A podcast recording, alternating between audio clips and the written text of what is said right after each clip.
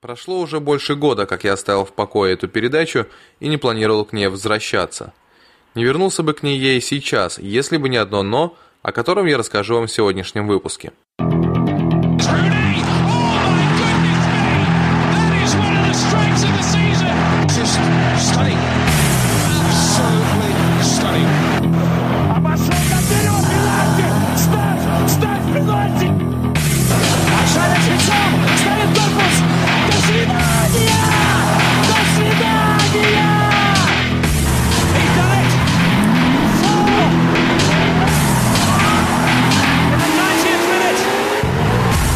Нельзя представить в мире большего цинизма, чем использование доверия людей. Куда страшнее, когда это доверие целой нации, которые в своих коррупционных целях манипулируют из года в год, выдавая несуществующие факты за реальные. Да, вы не путайте, это по-прежнему передача субъективно о футболе, и речь, как бы вам ни казалось, идет совершенно не о политике. Хотя, смотря с какой стороны посмотреть.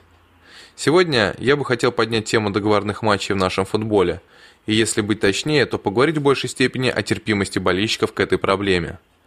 Как-то раз я встретился в одном баре со своим приятелем. Я объяснял ему, почему считаю, что в матче с Португалией спортивной борьбы не было, в то время как матч с Азербайджаном был вполне футбольным. Мой приятель начал реагировать достаточно резко, обидевшись на мои слова о сборной. Вот именно этой причиной вернул меня к микрофону.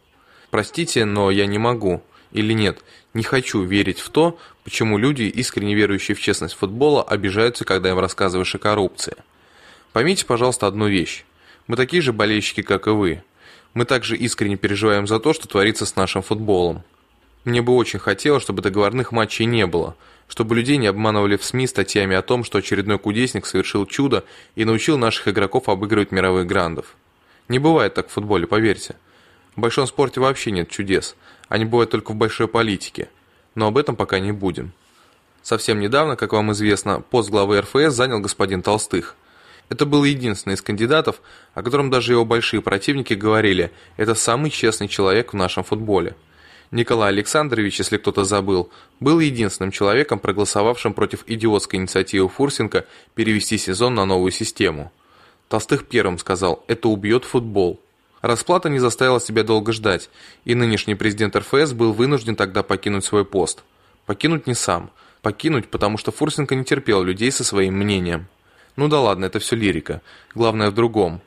Связаны эти вещи или нет, но после прихода Толстых, как я и предвещал, «Зенит» начал терять свои позиции. Сценаристы тут же нашли оправдание и разыграли спектакль, где главную роль сыграл Игорь Денисов. Да, я считаю, что это тоже роль. И Денисов, и его агент прекрасно знают, что идти против «Газпрома» нельзя. Это чревато тем, что можно вообще закончить с футболом в России. А на Западе игрок уровня Денисова не сможет выдержать конкуренции. Вы вправе с этим не согласиться, но скоро мы, как мне кажется, сможем это проверить. А если вам непонятно, для чего вообще было придумать это представление, то ответ очень прост. Чтобы дать простым болельщикам оправдание в неудачах собственной команды. И самое интересное, что вы в это поверили. Связан как-нибудь с этим Толстых или нет, я не знаю. Одно могу сказать точно. «Зенит» в последних матчах показывает свой реальный уровень. Возвращаясь же к матчу с Португалией, мне хочется задать вам один вопрос. Вспомните, пожалуйста, две пары матчей. Спартак-Барселона в этом розыгрыше, Селтик-Спартак, Россия-Португалия и Россия-Азербайджан. Вспомнили?